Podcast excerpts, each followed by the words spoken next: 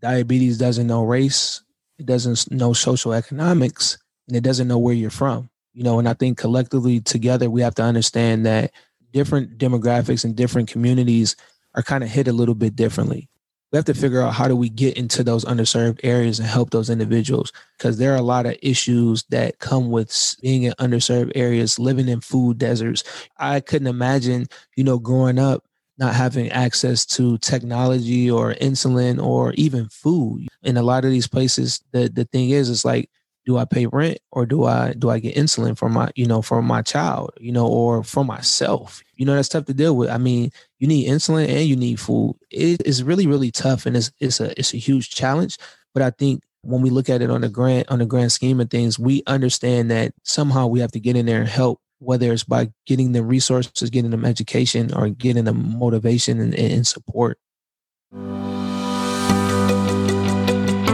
Welcome to the Diabetes Psychologist Podcast. I'm your host, Dr. Mark Heyman, and I invite you to join us as we talk candidly about the emotional challenges of living with type 1 diabetes. We'll give you actionable strategies to help you face these challenges head on, reduce your stress, and most importantly, live a full life without letting diabetes get in the way.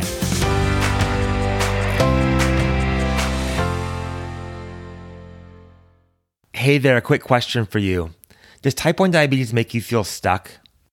Do you feel like type 1 limits you and makes it harder to do the things that you want to do? If so, I have a free guide that can help you get unstuck and become more flexible in your life with type 1 diabetes.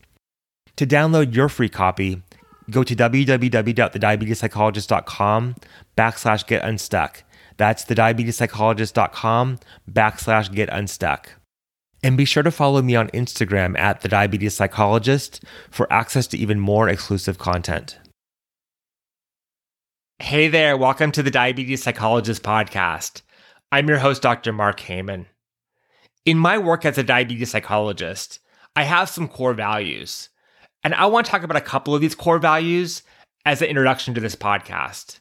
The first core value is inclusion. It is so important to me to make sure that everyone has a voice and that no one with diabetes is left behind.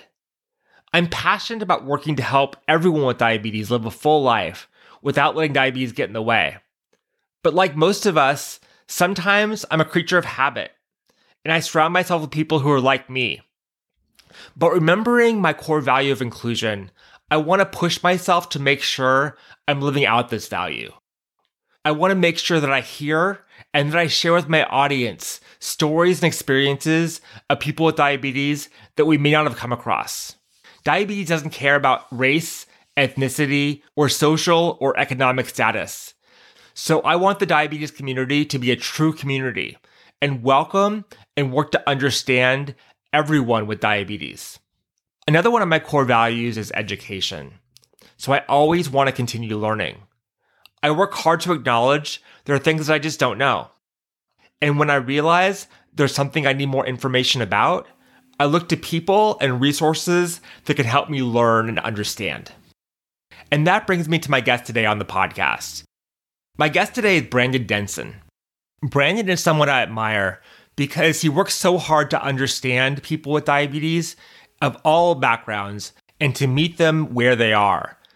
Brandon is passionate about serving the needs of people with diabetes who are underrepresented, and he's done a lot of work in this area. After talking to Brandon, I realized that there's a whole lot more I need to understand in order to really serve the needs of everyone with diabetes. And I hope that this conversation brings some insight that can help you and me to make the diabetes community more inclusive.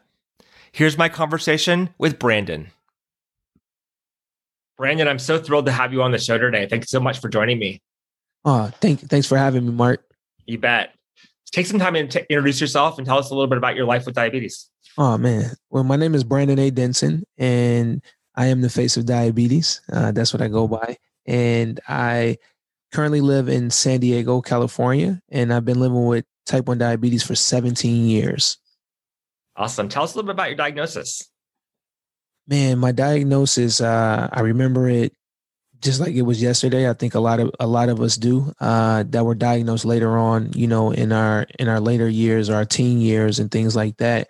Um, when I was first diagnosed, I didn't know really what was going on. The one of the symptoms that I had, I was urinating a lot. I had just recently had a, a knee surgery. I wasn't practicing with football, and I was using the bathroom a lot. I didn't really know why, and then I told my mother that I was using the bathroom a lot, and then I ended up uh, she told me if it continued to let her know the next day. So after football practice, I went over my friend's house.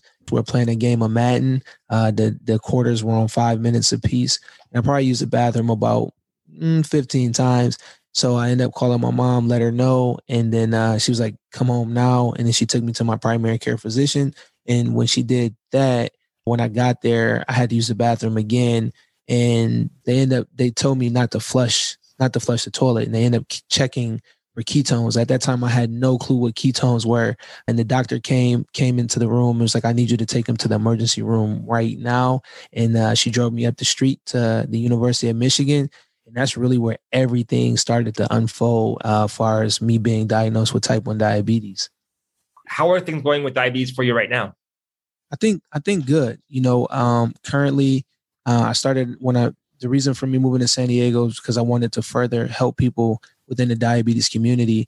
And me and my co-founder of Bolus Maximus, which is a nonprofit uh, that we started, that started little probably about a year ago, but the the actual ideas came from about three and a half, four years ago, and we're executing a lot of those things. But I think the my diabetes in general has been doing good because I have I'm, I'm more more in tune with the community, you know, more from from a standpoint of listening to them and understanding, trying to figure out the what the problems are and figuring out what solutions are to those problems. Because I know, you know, we've all had problems and we've all been in a situation where we may not have had the best support.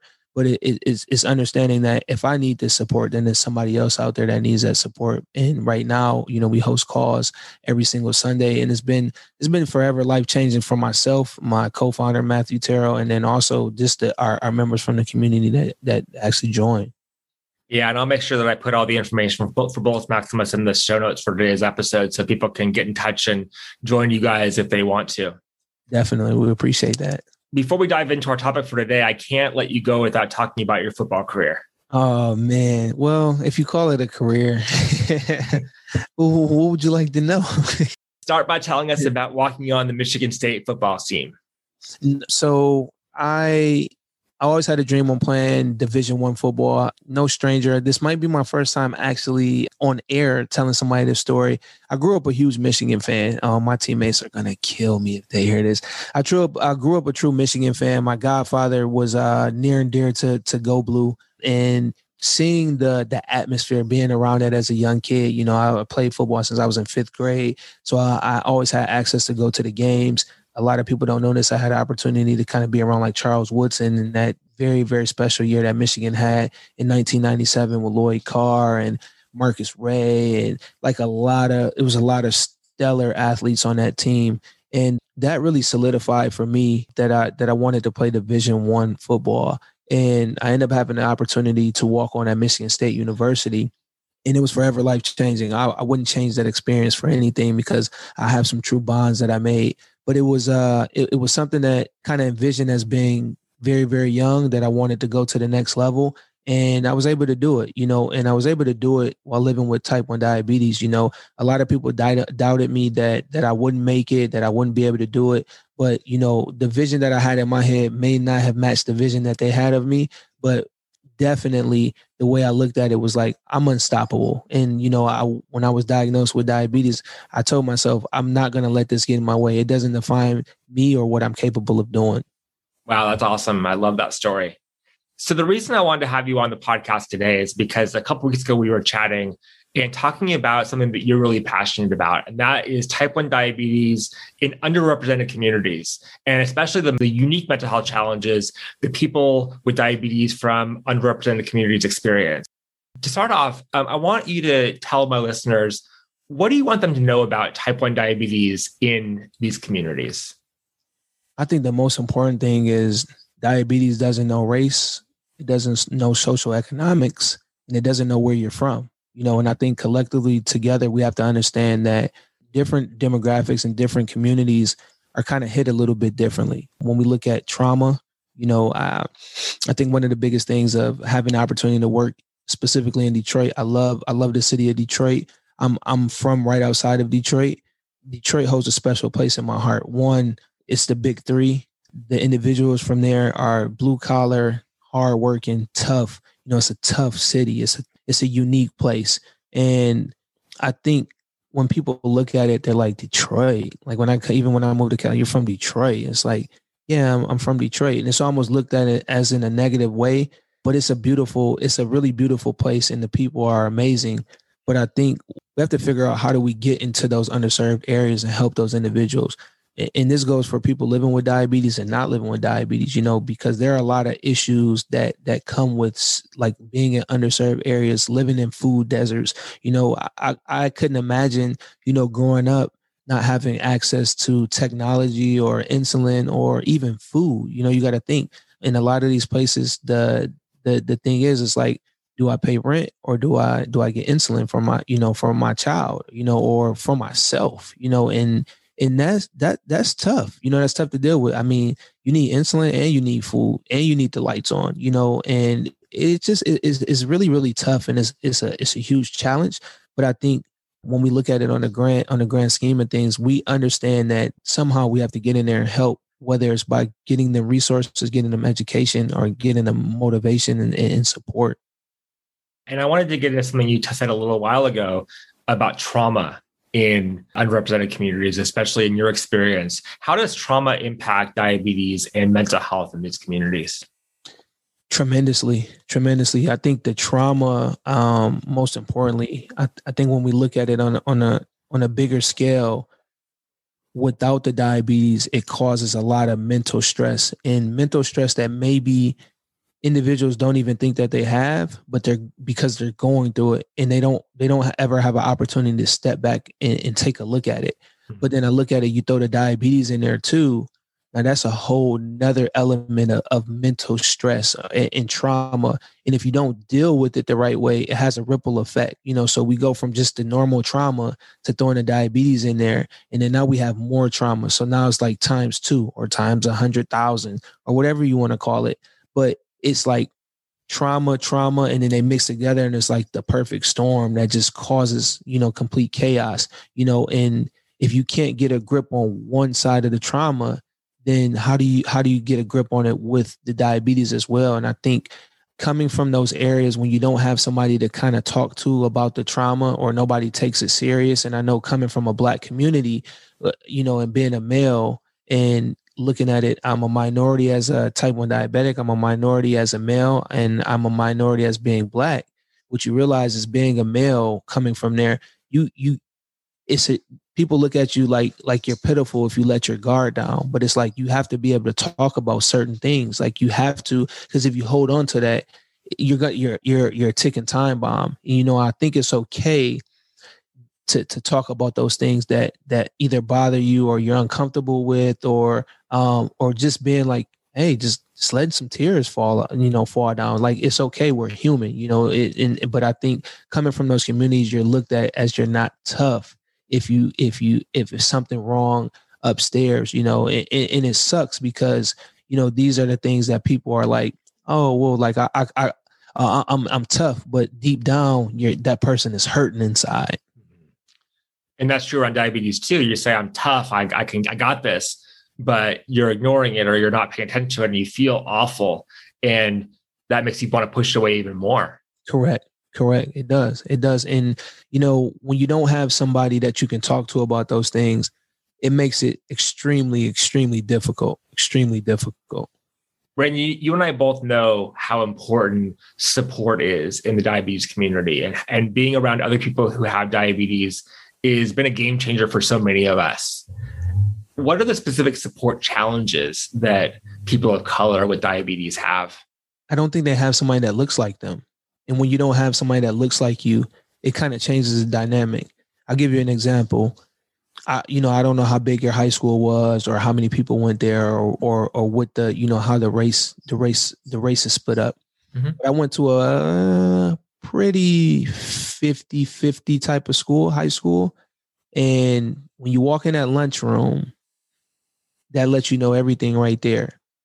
You got the black people that sit with the black people, you got the white people that sit with the white people, and then you got the people that are in between that, you know, sit a little bit of everywhere. And I think in a in a black community, you have all black people. So if you go to a white community and you're not accepted or looked at as an equal, that can be a little daunting and, and it can make you think like, well, do I belong here? You know, and it make you feel uncomfortable, especially if you're not welcomed into those particular circles.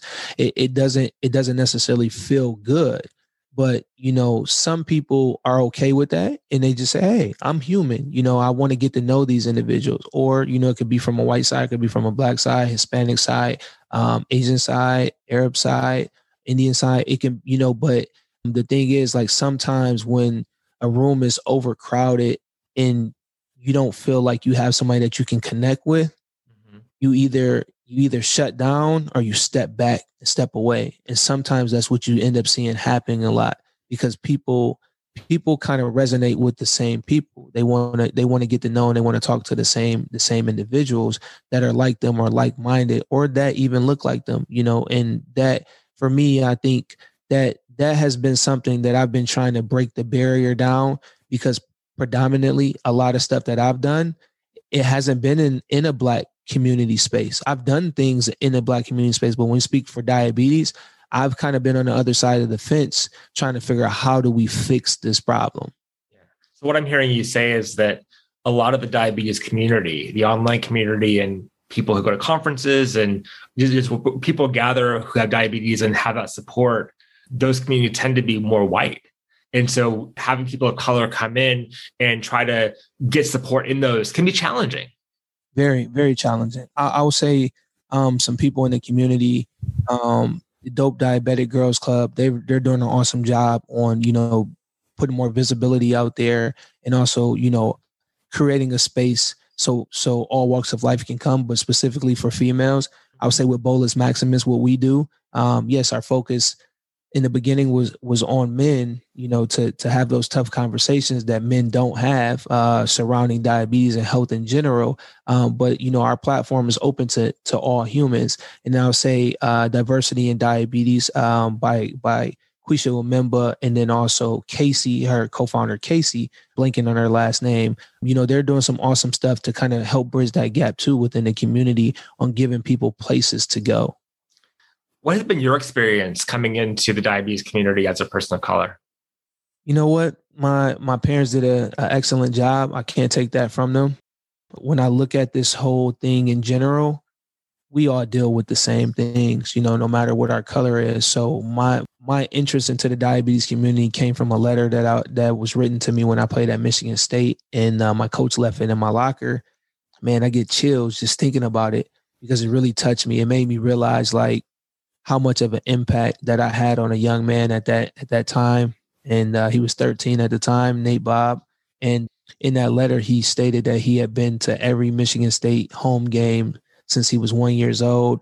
And he told me that I saved a touchdown versus Indiana. I had like three, I had like three solo tackles on on kickoff, and I did save a touchdown. There was a guy by the name of uh, Marcus Thigpen. He was a very fast guy out of Detroit, in that letter, he just said that he had diabetes and and that he wanted me to beat Ohio State. When you get stuff like that from from individuals that look up to you, I, I can't look at color. You know what I mean? I'm looking at you know how do I make an impact, a, a life lasting impact on an individual, not an influence, but an impact. And I think I, I was able to do that. And I'm not saying that he had success because of me, but you know when you have individuals and you know individuals from a younger age, one that look like you, or even if they don't look like you and they understand what you're going through, it just makes a big difference. You know how you how you kind of handle things and take things on in, in life, especially dealing with diabetes.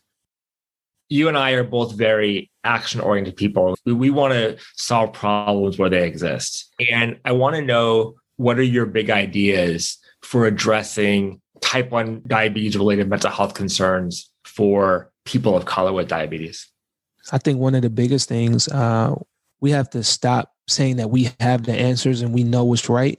We have to go ask the questions, the tough questions, and ask what do people need.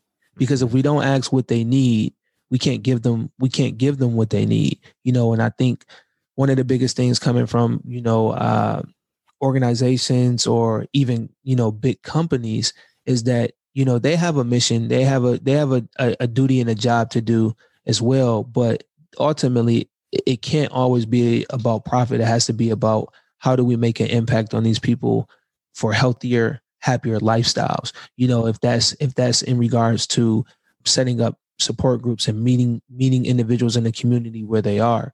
You know, a lot of a lot of issues come from lack of transportation, lack of resources, lack of education, lack of motivation. I think we have to step up and be a little bit more on the offensive side versus the defensive side and letting people come to us. We have to be active instead of being reactive. And I think that every piece of the diabetes community has a role to play there. Certainly, people with diabetes, the healthcare system, but also the diabetes industry, CGM and pump companies, insulin companies.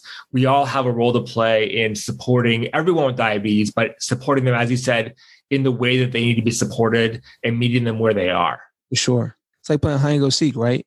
At the end of the day, in order to, to win the game, you got to find people, right? So, you know, I don't look at it as diabetes as a game, but I look at it as we can't say that we can't find these people because we have social media, mm-hmm. we have great community leaders, we have great organizations within the community. So if that means that, you know, the companies and the other organizations have to work together for better outcomes for everybody, then that's what we have to come to the table and figure out how do we do that. We have a job as people living with diabetes. We also have a job from companies and organizations to to to show up in in the spaces that the people are struggling or need help. And then just as a community we have to be we have to work better together to make sure we're educating people within the community and making sure we're getting them to the right resources as well what is the one thing that you would want a person with type 1 diabetes from an underrepresented community to know about diabetes and mental health don't ignore it. You know, if if you're questioning like I'm not good or you know, I don't ignore it. You know, don't don't ignore it. Don't don't push it to the side. You know, and I think that's one of the biggest things that I'm not gonna say the biggest thing, but it's one of the easiest things to do and just not notice it. Like you notice it, but you're like, ah, it's not it's not a big deal. But then you keep saying, oh, it's not a big deal, it's not a big deal. And then before you know it, it's it's far too late. You know, I think it's okay to have those conversations to you know to actually be like like i'm not i'm not good i think about somebody in an underserved area you know having kids let's let's speak on it like a parent a parent that has type 1 diabetes they have kids they might be a single family parent they're the ones that are bringing in all the money they have to take care of the kids and then they have the stress of living with diabetes that's a like that's a lot and sometimes you're on the go, go, go so much, you don't realize that you're trying to keep everything else afloat is actually probably not the best thing because internally you're not even okay, but you don't even notice it, you know? What is the one thing that you want the people listening to this podcast today to take away from our conversation? I would say the the number one thing is even though we live with diabetes, it doesn't define who you are, what you're capable of doing you know, and I mean that in in in multiple different ways, you know, like whatever, like literally whatever it is, like you're capable of doing it.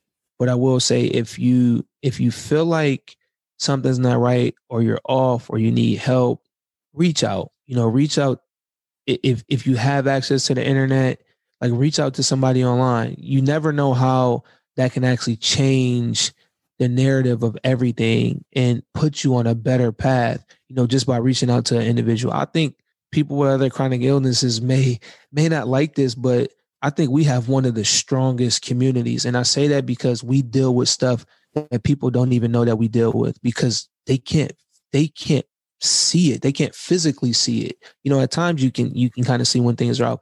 But the fact of the matter is like you could be having a horrible day at work and nobody probably would even know. You know what I mean? It, like we we we have to wear our disease is almost like it's it, it's pretty much invisible most of the time. And I think with that being said, it's okay to ask for help. It's okay to reach out. And if you if you're in a situation where you don't feel like feel like you got it, mm-hmm. just reach out. Just reach out to somebody. Well, that's awesome, Brandon. Well, thank you so much for joining me today. This was awesome. And I, I think that we can all work together as a community, both you and me together, but also all of our listeners to pay attention to everyone with diabetes, including our underrepresented communities, and really do everything that we can to support each other no matter what. Definitely. Definitely. I agree. And I, I look forward to working with you too, Mark. I really do. Diabetes doesn't live in a bubble. Everyone with type 1 diabetes has a backstory with different experiences and backgrounds that they bring to their life with diabetes. So, what does this mean? It means that everyone's experience with diabetes is going to be different. And much of that experience is going to be influenced by the environment that you live in. I know I say this a lot, but managing type 1 diabetes is stressful for anyone. And for many people, it's by far the most stressful thing that they deal with in their life. For many people with diabetes from underrepresented communities, diabetes is just one of many stressors. When type 1 diabetes is piled onto all the other stressors, it makes managing diabetes a lot more complicated. And it also reinforces and adds to past stressors and traumas. There are a couple of things that Brandon said that stood out to me about diabetes and mental health in underrepresented communities. The first is access to resources. Without access to basic needs like food, let alone healthy food, managing blood sugars is going to be really difficult, especially if you live in a food desert. This is something that many of us, myself included, have a hard time wrapping our head around. Not having access to what you need to meet your basic nutrition needs as a person with diabetes has got to be terrifying and make you feel out of control. This is in addition to access to insulin and education. Not having access to education and information about what diabetes is and how it's managed can make you feel helpless. If your blood sugars are out of range, you're going to feel awful. And if you have no idea why it's happening or what you can do about it, and you don't have access to the tools you need to bring your blood sugars down, including insulin and technology, you're going to feel even more helpless and even hopeless. The research really illustrates this challenge. A recent study published in Diabetes Technology and Therapeutics showed that while 72% of Caucasian people with diabetes have used an insulin pump, only 39% of people who are Hispanic and 18% of people who are Black have used an insulin pump. And the numbers are similar with CGM use, with 71% of people with diabetes who are Caucasian having used a CGM, only 37% of Hispanics and only 28% of people who are Black have used a CGM. These numbers are pretty astounding and really work to illustrate the access issues that people from underrepresented communities have in getting a hold of diabetes technology and feeling comfortable using it. We also know that one of the critical pieces of mental health for people with diabetes is getting support, specifically, getting support from people that you can relate to, people who are like you and that you can see yourself in. This hit me really hard when Brandon talked about how people of color who live with diabetes wonder if they belong in the diabetes community. That's if they even know that there's a community of people living with diabetes out there. Living all alone with diabetes is a lonely place to be. And if you feel you don't belong in a place where people get what diabetes is like, oh man, that's gotta be tough. We have to find ways to meet everyone where they are and get them the education and support they need to live well with diabetes. I'm really left wondering what I can do to help support the diabetes related mental health needs of people from underrepresented communities. And I'll be honest, I feel overwhelmed and a little helpless. But I go back to my conversation with Brandon, where I think he said it so well. I know I don't have the answers, and I'm not going to pretend like I do. But I can ask the question what do you need? Making assumptions about what people need is a mistake and one we all make. But acting on assumptions almost always backfires. What I need is not what other people may need, especially if their circumstances are different than mine. It's a great reminder that there's no one size fits all approach to diabetes and mental health. What someone needs depends on a lot of different factors. To sum up, here are my key takeaways from this episode and my conversation with Brandon. Number one, Diabetes doesn't discriminate. It can impact anyone of any background. But everyone with diabetes has different needs. What I need may not be what someone else needs, especially if their circumstances and background are different from mine. We have to remember this if we're going to meet the mental health needs of everyone in the diabetes community. Second, it's important to have people with diabetes in your life who look like you, who you can relate to. And if you don't, it can make you feel like you don't belong and you won't engage. Having people you can identify with and get you and get your diabetes is key. This includes your diabetes care team and mental health support, and also the folks talking about diabetes technology. I want to encourage people who work with insulin pump and CGM companies to really work to understand how they can better gain the trust of people from underrepresented communities. And my guess is that means having people who look like them do the talking, both patients and company representatives, so that they can really gain that trust. Finally, we can't make assumptions about what people need. We need to ask them what they need and keep asking. We need to continually work to understand people's needs and never stop trying to understand them. Only through understanding and humility can the diabetes community be inclusive and welcoming to everyone with diabetes and effectively address everyone's diabetes related mental health needs, whatever they may be. Before you go, can I ask you a quick favor? If this podcast has been helpful for you, I would really appreciate it if you would leave a five star rating and post a review on iTunes. That helps me get the word out about this podcast so as many people as possible with type 1 diabetes can benefit from it. I always love hearing from my listeners. To get in touch, you can find me on Instagram at the diabetes psychologist or send me an email to mark at thediabetespsychologist.com.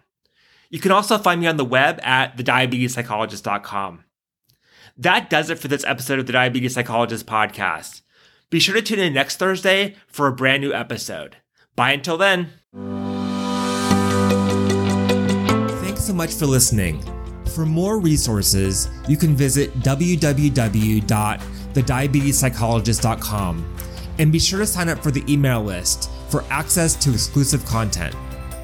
I'm Dr. Mark Heyman, and tune in next time for the latest episode of the Diabetes Psychologist podcast.